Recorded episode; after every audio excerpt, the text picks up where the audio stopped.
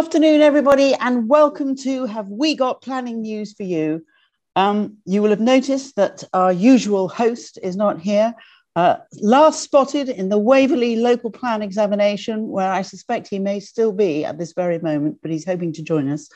But most importantly, uh, a, a, welcome to our guest for this week, Matthew Spry, Senior Director at Lichfields, and we will be discussing all things related to housing and uh, the ONS uh, statistics.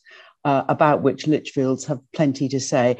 And of course, what a week! What a week to have Matt on the show, given uh, all things political, including um, the race for the Tory leadership and the lovely Liz Truss and her comments about Stalinist housing numbers. We look forward very much to Sasha's interview with Matt about that very topic. Um, but meanwhile, let's start um, with some formal introduction. So, Matt, can I just ask you um, where you are speaking to us from and what is your chosen theme for the week? Uh, well, uh, good evening, Marion. Uh, hello, everyone, and uh, thanks for inviting me on. Um, so, where am I? Um, I'm in the London office of Lichfields, um, which is in the Square Mile, um, roughly between the Tower of London and the Lloyd's building. So two uh, sort of fairly iconic built structures of uh, slightly different eras. Um, in terms of the theme, um, my theme is uh, Kermit the Frog. Uh, I did actually struggle slightly uh, to think of something. Um, I don't have a physical object with me, so those of a certain age will hopefully know uh, who I'm referring to. Um, two reasons for selecting Kermit. Um, first, if you were a child of the 70s and 80s like me, then the Muppet Show was probably quite an important cultural uh, reference point, and I'm still deep down quite fond of its anarchic style and, and humour. Uh, but also, and probably relevant for this evening, I happen to think that Kermit would make a perfect planner or close to a perfect planner. So he has to work with and coordinate multiple different characters who are often unreasonable and in conflict with each other. He takes his responsibilities um, seriously, tries to remain calm and composed and not lose control, tries to be positive when it's all falling apart. Uh, and most importantly, he's very happy when things go well for others to take the credit. Well, that's fantastic, Matt. And what are you drinking? Um, I'm just on the water, I'm afraid, because I am barely coherent most of the time, and after a drink, I'm absolutely hopeless. Well, we know that's not true because many of us have uh, uh, met you in the context of examinations and appeals. Um, but so I salute you. Cheers. I'm also in the Square Mile, um, in the offices of, of, Town Legal, and maybe this is where I should turn into uh, Miss Piggy. And of course, Miss Piggy had a terrible crush, as I recall, on Kermit, on Kermit the Frog. Anyway, it's great to have you with us. So, Chris, you're next up on, on my screen. Where are you? You've got an interesting picture behind you. I have, Mary. I have. I'm on Tresco. It's that time of the ah. year where uh, try to get out of the heat, and that was well timed, wasn't it? And uh, I don't know if you can see out there. That's the view I've got out there. Uh, that's pretty pleasant, isn't it? Yeah, um, lovely. I'm here. Uh, my my daughter and wife have got sports commitments, so they couldn't make it this week. So instead, I'm here with my son and three of his best mates, and we are having a ball. It'd be fair to say. There isn't a towel that's been picked up off the floor. There is no talk of salad. Uh, we are having back back back to back barbecues. Um, and we're having a great time. Uh, and um, yeah, difficult to get something about Kermit on a small island in, in the Atlantic, but I got some bacon. We know the connection. Your imagination never ceases to amaze us. Well, I move on to the King of the North, Mr. Tucker. We can see what you have behind you. How are you? Uh, I'm very well, thank you, Mary. Uh, it's amazing what you can buy on Amazon for next day delivery when you get a message from uh, from Sasha and Matt at, uh, at 10 o'clock at night. So I have Kermit the Frog suitably hung up there, uh, torturing him as I would with any good planner. Um, and in terms of drinks, uh, I couldn't find anything frog related, surprisingly enough. Um, but I have found this, which is called, I don't know if you can see it, oh, yeah. called Muted. So at least it's amphibian related, which was given to me by Tyler Grange last Christmas. So cheers. Again, wonderful, wonderful imagination. Sasha, how are you? I'm very well, Mary. Thank you very much. And I, I think we should um we have to we've achieved we've got various accolades in our history. We have to acknowledge that we're now in the grand company of the chair of PEBA. So we have to acknowledge Paul's coronation. quite right too. Quite right too. Um, and I am currently in Oxfordshire. Now I, I have failed. I'm drinking out of my favourite cup, Southern Railways cup, which I got in East Sussex on a site visit. I can't remember. Was it the Cuckoo Line? Someone will tell me. Um, and I've got, I've got. I'm afraid I couldn't have Kermit. I've got his cousin. I've, I've, delved long and hard into the children's bedrooms, expecting them to have a Kermit, and I found this, which is an authentic frog that I think we bought once in South Africa. So it's it's a, it's cousin. Uh, uh, if we had a biologist here, tell me the DNA relationship with Kermit. But trust how wonderful! And and uh, you'll you'll be glad to know that it's the Cuckoo Trail. Thank uh, you. Okay, uh, well, thank you. So um, I should also have, have mentioned in the introductory remarks, don't forget, um, listeners, to make a contribution to a, a charity either uh, of your choice or to, in particular, um, Shelter is one of our very special uh, charities, and that seems very appropriate for today's show. So we're going to move on, and in fact, I'm going to kick off with my um, case summary. And I'm going to kick off by talking to you all about a case involving an appeal in Poole. And the proposal here, if, thank you very much, Rob. So we can see that this was an appeal um, dealt with by David Wildsmith, very experienced inspector. It involved uh, the Thistle Hotel, uh, down on the quay in the town centre in Poole. And the proposal was to demolish the building and, as you can see, replace it with a mixed use scheme of five buildings, uh, including um, 222 or thereabouts residential units. The site was not only in the town centre, but also in the um, conservation, the town centre conservation heritage area. And again, just to set a bit more further scene, there was a 4.1 uh, housing year supply, and therefore there was a shortfall of 423 units. So, on the face of it, this scheme could have made up half of that shortfall.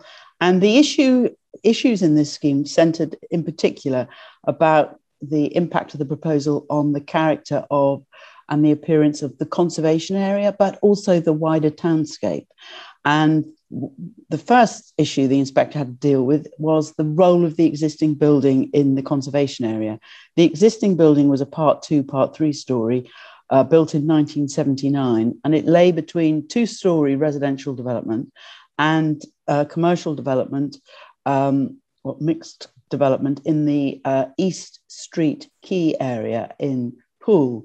And Dolphin Quays is a series of six to eight story buildings, which were said by, in fact, agreed by all parties to dominate the area, described as not a very successful development with unlit spaces and uninviting public space, uh, public areas. And the inspector considered that the, the hotel site was effectively a transition and that um, where the appellant suggested it had a negative impact on the conservation area, the inspector thought that the building was neutral, but the large car parking area uh, was was in fact um, the only negative aspect of it. And of the five buildings, one in particular, Block D, uh, the inspector was unhappy about. Uh, he was unhappy about the um, scale of it, the siting of it, and he regarded that as unacceptable. And uh, overall, he came to the view that the proposal would have a less would have less than substantial harm to the character and appearance of the conservation area, which he had, he assessed to be more harm than the appellants did. Um, but in his view, the harm was in the low to medium range. But interestingly, he found that there would be um, significant harm to the wider townscape of Poole. And he gave a significant weight to that. So that was over and above and quite distinct from the impact on the conservation area. And there were also four trees uh, within the um, uh, location uh, which made a positive contribution to the area, which, as a result of the five buildings, would need significant and regular pruning. And the, the growth of those trees would, was described as, as being um, inhibited and cramped in the future. And so that was another negative. So there was a number of town centre and character um, and conservation area policies that the proposal did not comply with. There was also an interesting argument about a review mechanism uh, for affordable housing. Um, this scheme could stand no affordable housing. That was agreed. The issue was um, was it legitimate for the 106 to have a early stage uh, review clause if the development wasn't started within 30 months, and a review clause, um, a late stage um, mechanism payment. And the appellant said it wasn't reasonable because local plan policy didn't stipulate such a clause. There was an SPD dealing with affordable housing, and that SPD um, was um, mentioned in particular that um, 106 obligations would be used to ensure that developers didn't delay in the provision of affordable housing uh, to wait for market uplift. And it also talked about the use of overage clauses. And the inspector felt that the fact that the SPD uh, referenced user um, overage clauses was effectively an overage clause, he said, was another mechanism to achieve what a review mechanism would achieve, and therefore it was entirely legitimate to have uh, said review mechanisms in the 106, which um, the appellant had indeed put in the 106. So he didn't find again them on that issue. But overall, although he gave um, uh, significant weight to the housing, he also um, tempered that weight because he took the view that a policy compliant uh, development could also provide a significant contrib- positive contribution to housing. And so uh, he, interestingly, applying an, uh, the, conservation area test, dis, um, disapplied the uh, tilted balance on account uh, uh, of the harm he found to the conservation area. But then he went on, nevertheless, to apply the tilted balance and still found that the harms uh, outweighed the benefits. And so he refused the appeal. And so, um, interesting, interesting case. Right. I, I move on. And now, Chris, I turn to you, and you're going to tell us all about an appeal in Hampton Court. And I remember this site well because I got involved in a court case uh, which followed the first grant of planning permission on the Jolly Boatman site. Are you there, Chris? Over to you and your appeal. I am. I'm just handling four 11 year old boys at the yes. same time. okay. Are they going to give us the case summary? uh, they can do, but at the moment they're just getting some food. they've wandered in and discovered, the guys, could you just go out for a minute? Would that be all right? Yeah, take that. and Take anything. They just got the. Yeah. Okay. They're just taking the beer. Uh, sorry about this. Try and remain professional at all times. Um, right. So this is an interesting case. If um, I just say, actually, Mary, your case very interesting about the review mechanism. I must say that applies to lots of cases that I've been thinking about recently. Um, so I've got a very interesting case about Hampton Court Palace, which is. Um, uh, the Jolly Boatman, uh, adjacent to the Hampton Court station, Hampton Court Way, East Molesey, and you can sit Molesey, and you can see that's in Elmbridge, which we're all very interested in with their emerging local plan, seeking to stop a lot of developments or nearly all developments in the green belt.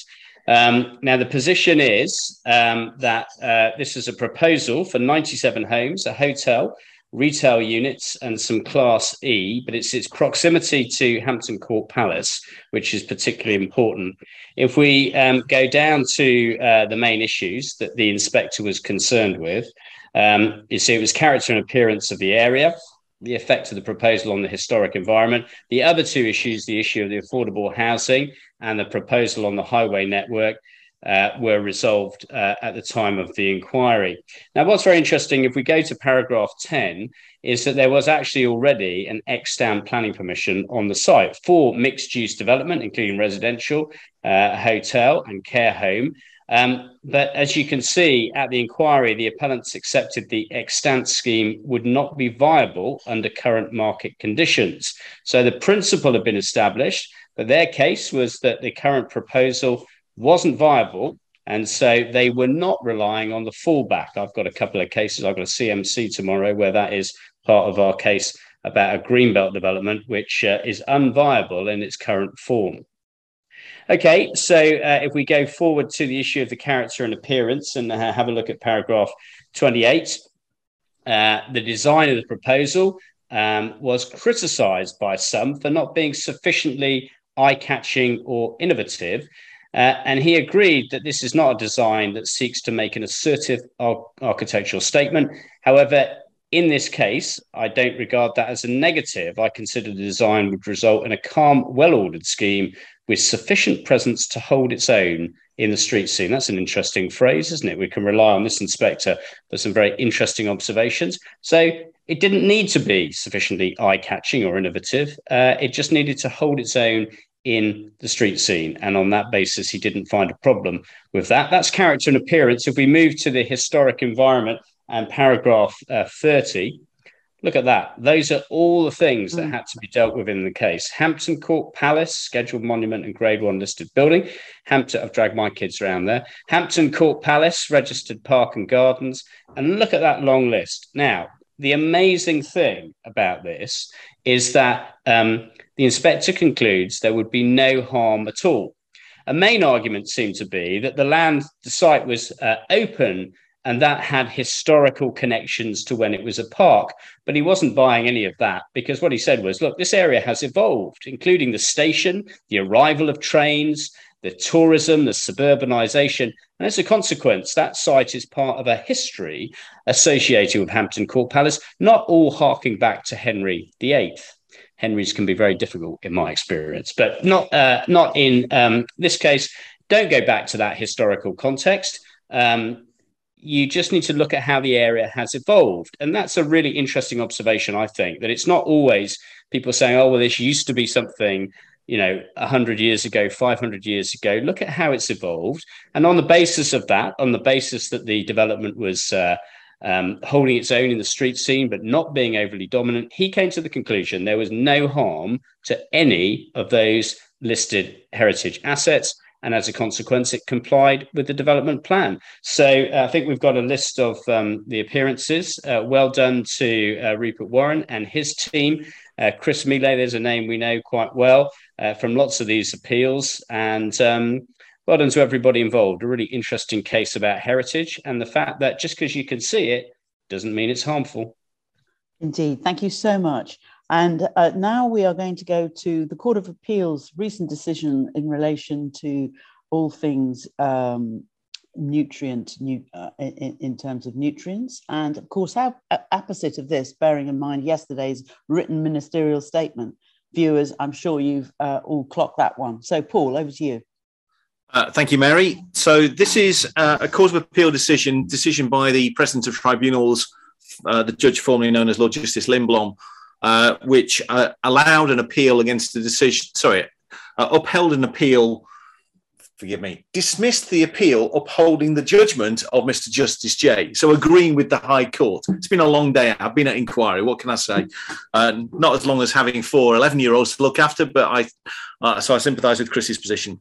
So Lord Justice Lindblom agreed with the decision of the High Court. And for viewers uh, that were tuned in this time last year, uh, we covered this case in the uh, in the at the end of the the summer season last year, just before we all went off for Panto.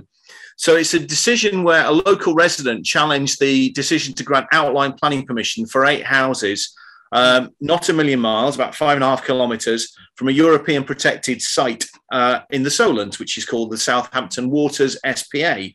Um, the challenge was on the basis of a failure to properly apply the habitats regulations, which we all know isn't another material consideration. It's a parallel scheme of control to ensure that there is a protection of European sites. And the argument related to uh, the amount of nutrients put into the water, which ultimately goes into the solent. It's a case about poo, or rather, it's a case about sewerage and its proper treatment. and working out what the agreed amount of nitrates are that goes in the water in order to be able to mitigate it uh, so as to achieve nitrate neutrality. Um, well, there was a, a, calculation that was undertaken pursuant to Natural England's then guidance to work out what the likely uh, nitrates would be that would ultimately go into the solent. And as we are aware, um, if nitrates go in, they create algae and therefore they adversely affect aquatic life. So the idea is uh, you t- you identify how many what the uh, the nitrate budget is, and then you mitigate for it on site. And the way you mitigate for it in that this case was to create a wetland habitat on site. And the argument was, well, in fact, by applying Natural England's guidance, uh, that Fareham District Council had got it wrong and that there had been an underestimate in terms of what the nitrate impacts would be of the proposed development. Um, and because of that, therefore, the appropriate assessment undertaken by the council as competent authority hadn't been done properly, and that therefore the permission should be quashed. That was the argument that was unsuccessfully raised in the High Court and then unsuccessfully raised in the Court of Appeal. Um, uh, the, the, the, decision is actually quite a straightforward and sensible one because um, uh, uh, Lord Justice Lindblom has essentially said that this is a matter for the authority to uh, assess. And the mere fact that there was a conflict of expert evidence doesn't mean that you should go for the most conservative of the experts. It just means that it's a matter of judgment for the authority uh, to follow uh, the evidence, uh, subject only to uh, the supervision of the courts in terms of rationality. Uh, and uh, th- notwithstanding that there was following of the Natural England guidance, and there was some arguments as to whether or not the, the occupancy rates of 2.4 per dwelling was right or not, the courts were pretty forthright in saying, well, two things. Firstly, uh, following the guidance of Natural England was not a not something which was problematical, and secondly, uh, that overall uh, the very detailed criticisms which were raised in relation to that guidance didn't undermine its accuracy.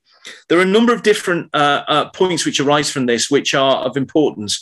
One of which is it's a rather odd decision because although you have a lead judgment from Lord Justice Lindblom and a very short I agree from Lord Justice Singh, you've also got a supportive judgment from Lord Justice Males. And, and, if I can commend to anybody, if you want to understand the law in this area, that judgment of Lord Justice Males at the very end about how you apply guidance and the weight that you give to Natural England's uh, advice is really an exemplar. And it's about a couple of pages, and it's uh, something I would strongly recommend to you. Um, it also flags up, and Lord Justice Males flags up the, the fact that Natural England now amended their guidance and widened it so it's beyond the Solent, it's now everywhere. Uh, and self evidently, as you rightly say, Mary, there's going to be a written ministerial statement on it. There's going to be amendments to the PPG in relation to it. And there's going to be a duty upon uh, water authorities uh, to up their game uh, as recently uh, as soon as 2030. Um, quite what we're doing in the meantime is a different issue. I'm not sure that necessarily solves the issue um, or at least it doesn't solve the issue that we've got in the short term. But this is an important case because this essentially says this is how you do it, and it's lawful to do it this way. And providing that you followed Natural England's guidance and you get the right result, then an appropriate assessment can achieve this. Uh, there are all sorts of loose ends to go. Uh, for example, I've got a case currently uh, up in the air about uh, um, uh, emissions to air rather than emissions to water, which ultimately fall to water within an SPA which is yet another area of interest in respect to this. Uh, so it's not gone away, but it's an important milestone in terms of resolving what the law is in this area. Thank you. Thank you very much, Paul. That was an excellent, succinct summary, if I may say so. Now, we haven't got the lovely Charlie. Um, he was just going to talk very shortly about the case of Barnet. Suffice to say, the inspector liked, liked the site, liked the uh, scheme, and it was uh, uh, the appeal was granted. So I think we say no more about that, and we move over to Sasha and his very interesting interview with Matt. Over to you, Sasha. Thank you very much, Mary. Um, right, Matt. Good, Matthew. Good afternoon. Hi. And c- can I first of all introduce you? I'm sure you're known to a lot of our viewers, but you are currently the head of the London office for Lichfields. Yeah, that's right. One of the leading consultancies operating in the UK. Um, you, you're Lichfield's veteran. I think you first joined in 1997. I'm afraid so, yeah. Yeah, which was the year I got married. So you certainly fall into the veteran category. And you've been um, in Lichfield, particularly, you started off in the northeast. Well, I certainly know Paul and I had the delights of your company and our forays into the northeast. And you came south and worked in the London office, and you've been in the London office for about 15 years now. Yeah, that's right. And also, this is a bit like a, introduce you into inquiry, except Chris can't touch you, which is lovely. Um, and you also have been other things you do. Um, you do now. You lead on the strategic land promotion within Lichfields, and also you are you have advised historically the government in one of their get the great and the good together. You obviously fell into that category, and you advised them on potential local plan development plan reform in 2016. Yeah, that was uh, LPEG. LPEG. I think that was the sort of last but three attempts at planning reform. Yeah, well, keep on going until you succeed, isn't that an old motto? Um, right. What we want to do, I think, because the one thing we haven't done on Have We Got Planning News enough or hitherto is really talk about housing need and the way the planning system deals with it. And I want to just touch, start off, please. Can we, can we start off very topically? Uh, Nicola Sturgeon, eat your heart out. But uh, we have now got a beginning to get the, uh, the census results. And can you just tell us from an early indication of your consideration, the company's indication, what are the effects of this, those um, aforementioned census results on housing need? Yeah, so um, what the um, we've now got at the end of, uh, of, June is the first set of results from the census. So we don't have all of the information, um, and they're going to release that in phases over the next period, uh, probably sort of from October onwards. Um, but we've got those initial results, and what they tell us is that we've got a growing country. Um, you know, population has increased and it's grown in every region. Uh, we're an aging country, uh, so we've got 1.9 more over 65s than we had 10 years ago. Uh, and it's worth recognizing across all other age groups, the increase was just 1.6 million.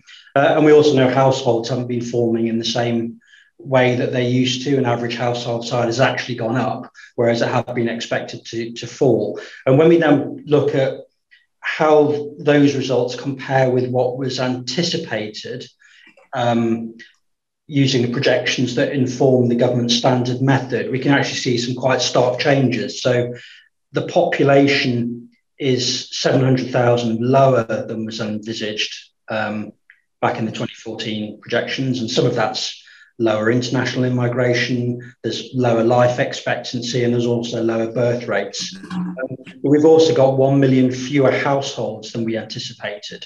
So there's 23.4 million households in England. Uh, that compares to 24.4 million that had been anticipated. So, well, by well, rough ready reckoner, we've got um, of that million fewer households, 400,000 of that is because the population is smaller, but the rest is because households didn't form as they were expected to. Wow, gosh, I mean, actually, that's quite quite seminal changes from, from the forecast. And, and what does that? Well, how does that translate into our world? What's what, in your judgment, are going to be the knock-on consequences for housing need in the forthcoming years? there's, there's, two schools of thought very broadly, um, which generally come from you know where people position themselves on the whole question of housing need. So some people say, well, what all of this means is we don't need as many houses as we thought uh, we needed, um, and some even go as far to say is actually what it shows is there's literally no housing shortage at all because they go. The number of houses in England grew by 1.9 million, and the number of households only grew by 1.4. So you know, what's the problem? Um, but of course, that doesn't actually tell us anything, those headline statistics, because um, we don't have a single national housing market. So, you know, building a house in, say, Shropshire doesn't do anything to help the housing need of a young couple in um, Surrey. Um, so, um, you know, we also know that actually the number of second homes uh, has increased in the UK quite a lot over the past sort of 10 years. So that explains some of that increase as well. So that's that's one school of thought. I personally don't think it carries any water when you look at it credibly. Most people say the difference is because younger adults find it more difficult to find a place to live. We do have a lot of concealed households. Uh, there's 1.6 million households contain a concealed household, which is basically 2 million adults, most of them under 35, vast majority of them working, who want to buy or rent but can't afford to do so. and that comes from the English uh, Housing Survey. And a household can't form if it doesn't have a house to form into. So I think when we look at the census, we need to look at it not at the national level, but at what's happening in individual housing markets. And when you do that, you actually get some quite interesting themes that tell us a lot about how we should plan for housing in the future. So, just by way of example, when we've looked at areas that over the past 10 years only built houses at a rate in line with or below their change in population, the number of people in each household is increased. So basically, it has suppressed formation. Areas that build more homes than their rate of population increase have typically seen a reduction in their household size. So, more housing supply does seem to help new households to form. And although there are local variations, our analysis suggests there is a correlation between strong housing supply and the change in house prices and affordability. And particularly in the south of England, places that built fewer homes relative to population growth saw a higher level of house price inflation and worsening affordability than areas that built more. So you know, that does support that basic thesis that building more homes will, over a sustained period of time, improve affordability. And that has been, you know, since Barker, the central tenet of the government's housing policy. Mm. And let, let's widen the debate by having a discussion. One of the issues that I know all four slash five of us face is why why does it matter? Why does housing need matter? You've obviously been at the coalface now for many years. In, in, your experience and judgment, when you're faced by that fundamental question, why, why does housing need matter and why should the planning system seek to address it? Well, I mean, at its base level, it does go to those 1.6 million concealed households and the future generations of them. You know, these are real people who want their own home in a way that you know those and older generations benefited from. And um, you know, housing need is our way of measuring how many homes we need to allow them to, to do that. Um, I mean, the, the, there's a kind of concept um, among some called the, the housing theory of everything, which basically advances the idea that there are so many social and economic ills in the country that e- even if they're not caused by a shortage of housing, they're certainly made worse by it. So, you know, we know that a lack of housing, quality, and good you know, amount of space impacts on social well-being and the educational attainment of children. Um, that was particularly true in lockdown. Um, it prevents people from accessing good jobs, so it holds back our economy, particularly in the areas that are most productive and innovative. If people aren't close to jobs, it causes people to have longer commutes. That's a big issue for the cost of living makes it harder for young people to start families and really stepping back at a micro level. The Office for Budget Responsibility, um, basically, they've told government that a falling birth rate does threaten the long-term economic prospects of the UK and its ability to sustain public spending. You're going to have more and more older people needing to be supported by dwindling working age uh, population. So, really, you know, fundamental issues for the country. And then you've also got issues around sort of growing disparity in wealth between, you know, those who own homes or who have families who own homes and those who otherwise will likely rent in perpetuity. So, you know, it just fundamentally goes right the way through society. Mm. Okay, and in the like that answer, I infer that you you think that meeting housing need is a good for the planning system. And in the light of that, what, what do you think about is is having a target or requirement imposed, whether it be centrally or by the development plan? Um, is that a good way of seeking to achieve to meet housing need in your judgment? Well, I think ultimately the planning system does need some kind of quantification, even at a broad level, for how many homes and other development needs there are in an area, because that's how you make the inevitable trade-offs and spatial choices about what happens and where it goes and so on.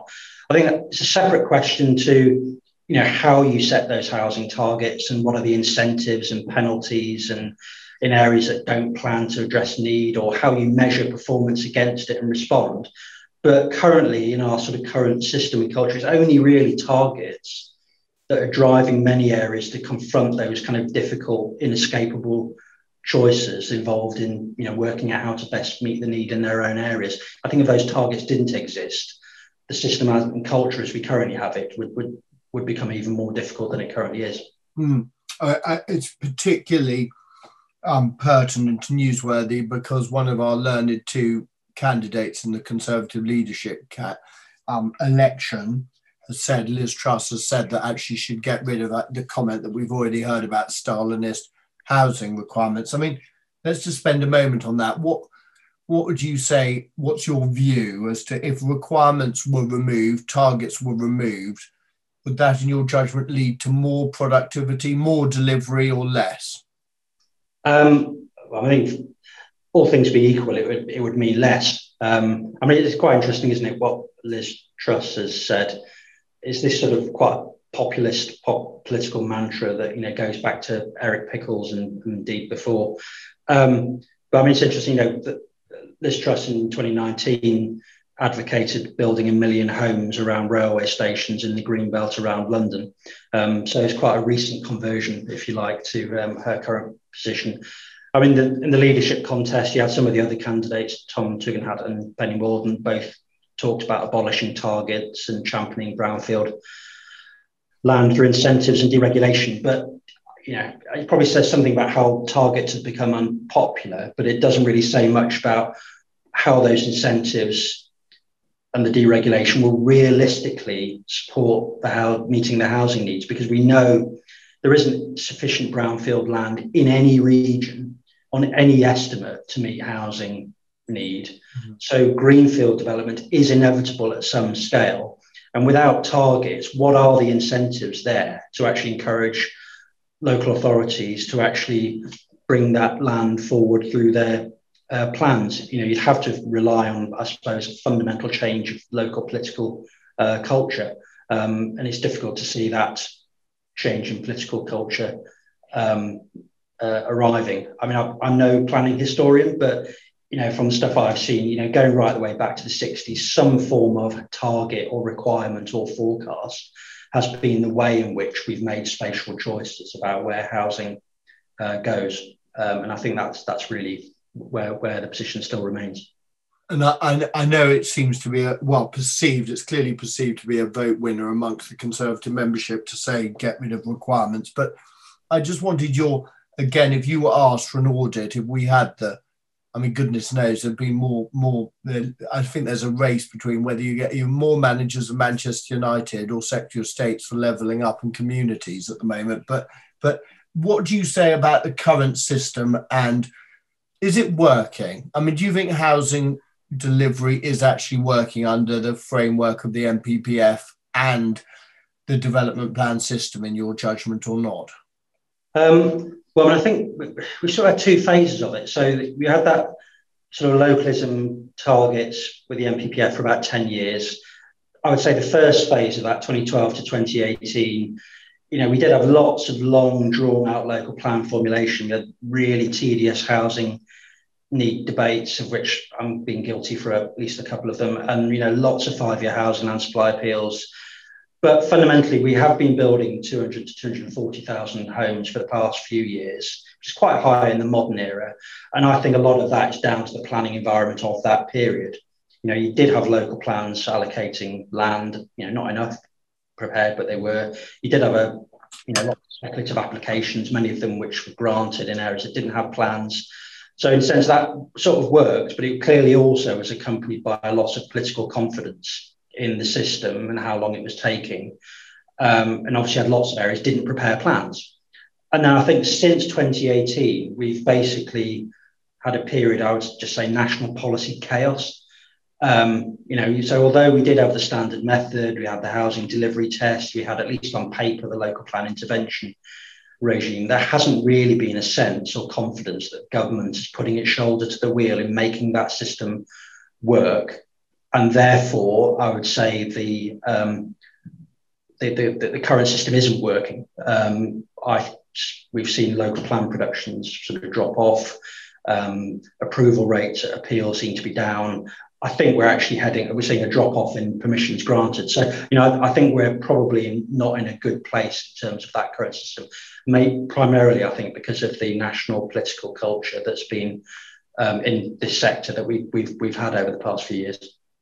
And what about the development plans as well? Because we're now in an era where certain authorities, particularly in the southeast, are either being very slow in with development plan production or, or have actively decided, well, we're just going to stall the pro- process for a year, 18 months, two years, because there isn't a political imperative to drive it forward. What what would be your comparative audit of the development plan system currently as a vehicle for delivering housing? Well, I mean, I think it follows on from what I was just saying, really, that, you know, the, the, the, the political reality is what is causing that slowdown in plan making. And, you know, there are some areas that have had a historic problem with plan making and they continue to have a problem with plan making. And a lot of those are areas with those uh, NPPF footnote six constraints in Greenbelt uh, in particular. Um, and some of their plans have failed at examination and um, some of them have you know, effectively been withdrawn before they've got to examination. Um, and I think what it comes down to is what, whatever the rules and policies are in writing, you know, whatever the NPPF said and whatever laws the government's enacted to try and improve the system, the, the culture of plan making, I think, has broken down. That's in particularly, I suppose, in local authorities that are a bit ambivalent about plan making and housing delivery. And fundamentally, I don't think now they believe that the government is politically behind the local plan system. So there isn't really a lot in it for um, some of those areas to make the difficult uh, decisions mm. um, because I don't probably think they feel the government has got their back if they did make those decisions. Mm. And what, and also in terms of housing delivery, what what do you think about localism? Has it been a force of of, of benefit or, or harm to to the delivery of housing in your judgment? Well, I, mean, I think you know at its zenith, so I say in the sort of first five years, you know, it probably was a recipe for sustaining delivery of you know 200 to 240,000 homes per annum. Um, I think in that sense, it probably worked okay in probably about two thirds of the country. You know, and if you look at what's been happening, you know, purely by measuring housing delivery, I mean, people have different views about other aspects of the planning system and what it achieves, but most regions of the country have sustained rates of housing delivery broadly in line with, you know, what they estimated to, to need. Um, but it hasn't been as effective as it should be in the three southern um, regions, or, or, indeed in, in, London, where not enough housing is being provided. Um, so I think that's been difficult. And I, I, don't think it's a recipe for delivering 300,000 homes per year, if that's the number. Um, and I also don't think it's been effective in delivering those genuinely large scale new developments, you know, new towns. And it's sort of militated against, I think, thinking and acting big in some areas. And actually, that thinking big is probably what some locations really need. Um, you know, OxCam Arc is a good example of that. You know, localism is just not set up for grappling with the potential of the arc. And you know, the government's brief flirtation with strategic planning, you know, last year was a, I suppose, a good indicator of that. And and just delving into the mechanics for a moment, and all four of us have, spent many a wonderful hour that you always reflect on with happiness about deliverable. Deliverable is defined in the glossary of the NPPF it, are the contents of, the, of what be deliverable and the kind of parameters of the debate uh, uh, right or not? If you were given the power to overnight change the, the glossary definition, would you would you take a knife to it and significantly change it? Um, I, I, don't think so. I mean, fundamentally, most local plans sort of operate at the margins, don't they? You know, if there's an amount of development needed, most plans, not all, but most plans allocate only just enough land to, to meet it. And there's, you know, quite narrow margins if some sites don't sort of happen or don't come forward. So if that's the case, there has to be a focus on delivery, particularly for the early years, to make sure the sites are selected that you know not don't just look good on paper, but will actually deliver in, in practice. You know, we've got an indicator of what happened when you didn't have deliverable tests um, from the late 90s, early noughties, new Labour government you know, and basically PPG3 said you only have to allocate land for the next five years, and there's no expectation that it should be deliverable. And what we basically saw was, you know, housing delivery fell to less than 150,000 uh, homes per annum um, over that period, and that's you know despite a really strong economy. So it was only when Kate Barker who basically recommended the deliverable and developable tests as we now know it that basically has actually, I think, put us on a, a sort of a more even keel in terms of that. And I, I don't see a huge case for, for, for changing that. Thank you. Now, can we can we ask for your powers of prediction? Can you walk us through your judgment of the next five to ten years in in this area of housing delivery? What what is your expectation? Um, I'm not going to ask you your hope, but your expert. What do you think is going to happen over the next five to ten years? Um, I, I mean, I have to say, I think we're in quite a difficult place. Um, you know, we the white paper in 2020 and the mutant algorithm sort of pulled the political rug from under the current system, which I think was already fragile. Um, and that would have been potentially fine if that reform system had then been implemented, but it, it wasn't. So we had a backtrack on policy following Chesham and Amersham. You've had then further policy tweaks like the Para 22 of the NPPF around long term visions, which you know, just had a huge disproportionate impact on plan uh, progression. And then it's been made harder by difficult, you know, and local politics and lack of resources. And now we've got water neutrality, um, which I'm definitely not going to get into. But, you know, yesterday's announcement, is it enough really to unblock things? I would say uh, probably not. Um, and now we've got a levelling up bill, prospect of a new system from 2024 at the earliest adding the current political uncertainty, it seems to me we're going to have a period of about six to eight years of uncertainty and lack of progress in terms of plans, making good allocations and policies for housing delivery at a local level. And it's difficult to see that not being fundamentally damaging to housing delivery. So, okay, well, thank you.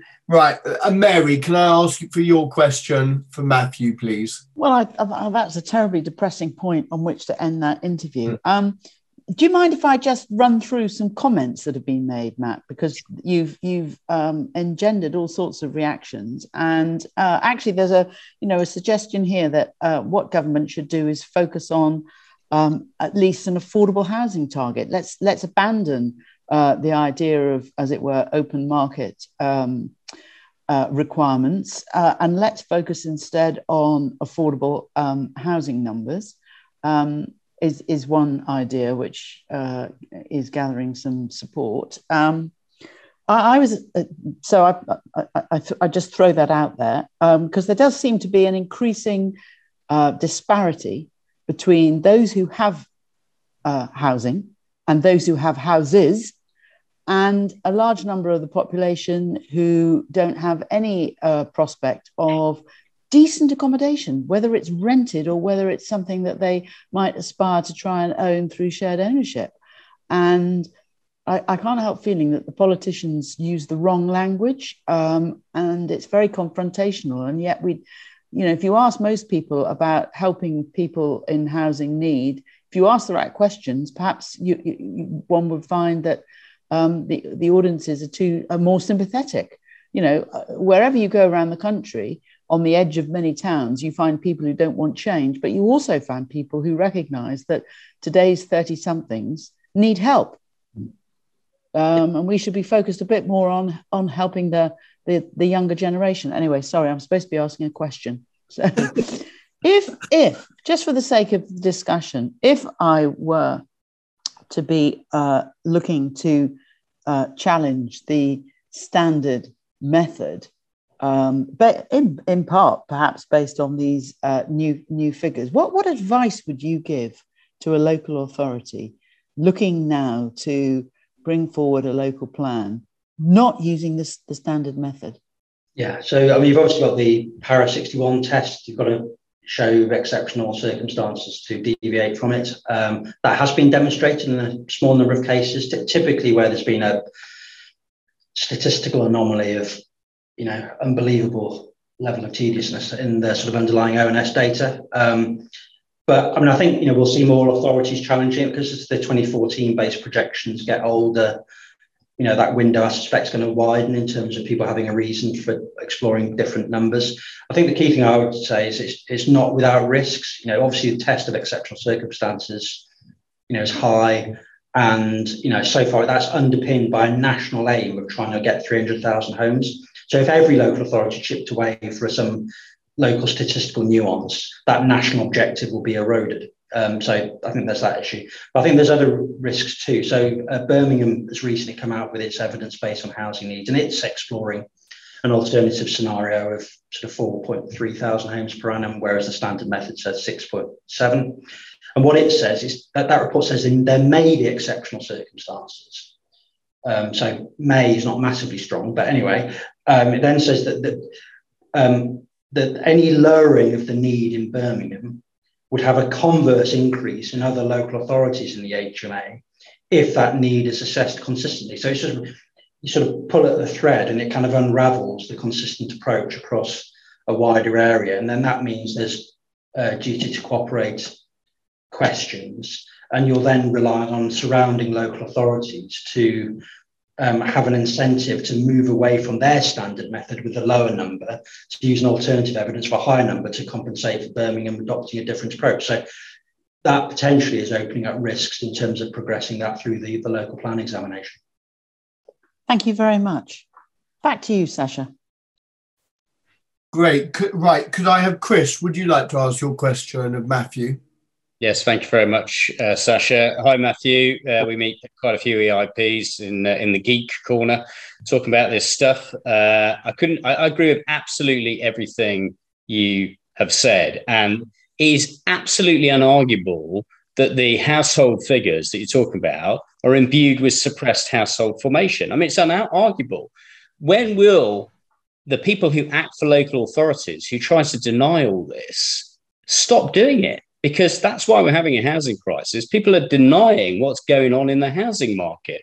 But anyway, don't get me started. I love the fact that Liz Truss says, uh, you know, they're Stalinist housing targets. Really? What was our theme again? Is that not uh, you getting started? all right. I, yeah, yeah. Okay. Paul's looking worried. He's worried about the libel now. But look, the the the, yeah, I mean, just ridiculous. You know, that's just a ridiculous comment from a politician. But you know, she's just just trying to buy for electioneering. My question, though, uh, let me get off that so I cool down. What else does the census tell us? What does it tell us about other areas that we need to meet, such as uh, specialist accommodation for older people? And what about um, school provision? Because that's surely affected by this uh, lower than expected set of figures for the younger population, higher for the older. Yeah, exactly. So, um, I mean, clearly, just the, the, aging population is just a massive issue for the country um, as a whole, and um, a lot of that older population will need specialist accommodation of, of different different types, um, which you know it's been local policy for a while to make provision, but I don't think it's been fully grappled with. We did some research a few years ago actually very low proportion of local plans have proper engaged policies dealing with what's required at that area. I mean, there was um, a, uh, last week the government um, published uh, pupil projections saying they expect a million fewer school children um, over the next 10 years. And that basically means there will be school closures in some areas.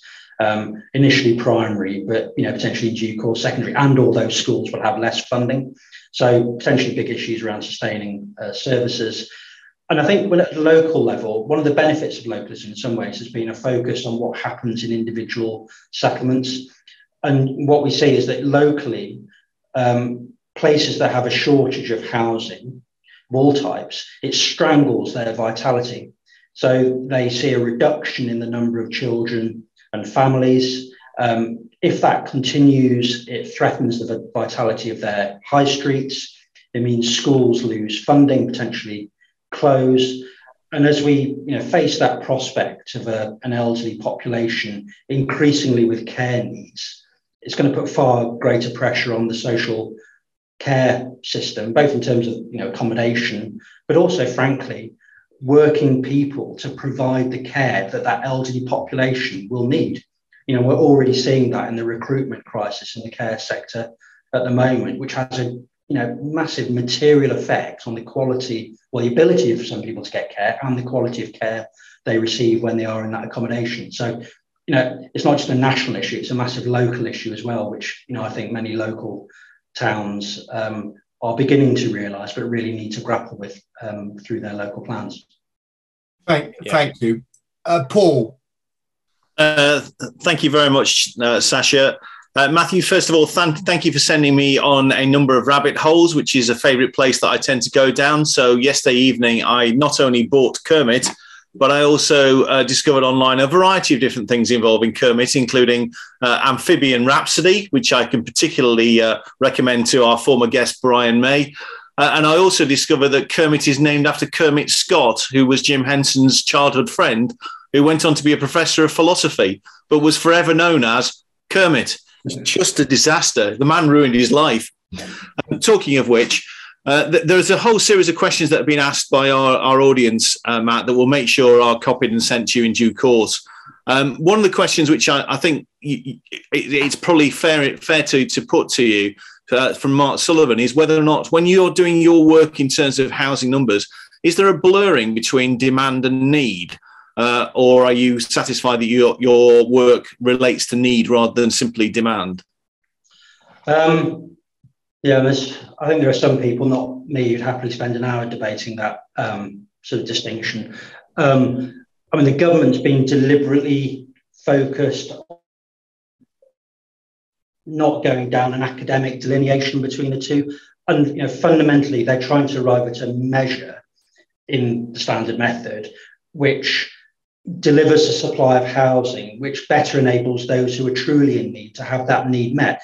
You know, we talked, there was a point that Mary made earlier about affordable housing, and we should only have affordable housing need targets. Well, kind of fine, but how is affordable housing actually delivered in the main? It's normally delivered as part of mixed communities alongside market housing, funded by the land value that's predominantly generated by that market housing. So, you know, you, you need a measure that captures all of that, and then you allow local authorities who know their ought to know their area best to then set their local targets in the way that they the way that they do. What we know is that if we have a deliberately reductivist view about housing need, you will only get low numbers that will assume that everything operates with a Stalinist level of precision that ensures you don't actually then deliver the homes that are really required. So, just by way of example, one of the things the census showed was that the population in Coventry didn't grow as much as people thought it was going to grow. Um, and that had been debated at several local plans over the past few years. And in a sense, the doubters were right. The population hadn't grown as the ONS thought it might have done. But the number of homes that were built in the housing market area reflected the population increase that was expected. Okay, did we provide too many homes? Well, you look at what happened to affordability in Coventry, and it didn't worsen in the way that it did in lots of other areas. So, albeit for perhaps not the same reason, I would say that level of housing delivery has fulfilled a planning function and addressed housing need issues within that, that wider area. So I'm you know not in favour of this sort of artificial level of precision that one sometimes gets to um, in, in, in the nature of the debate. But that's thank my you, answer rather than my hour answer. No, no, thank thank you for avoiding the hour. Thank you, Matt. Mary. Thank you so much. Well, uh, thank you, Sasha, for a really interesting uh, interview. And viewers, uh, uh, sadly, this means that we have come to the end of series seven. Uh, and so we must thank our special guest. Um, and I've been calling you Matt, and I, I, know everybody else has been terribly, what I think is quite formal, and calling you Matthew. So forgive me if I've been the cheeky one uh, here uh, Matt.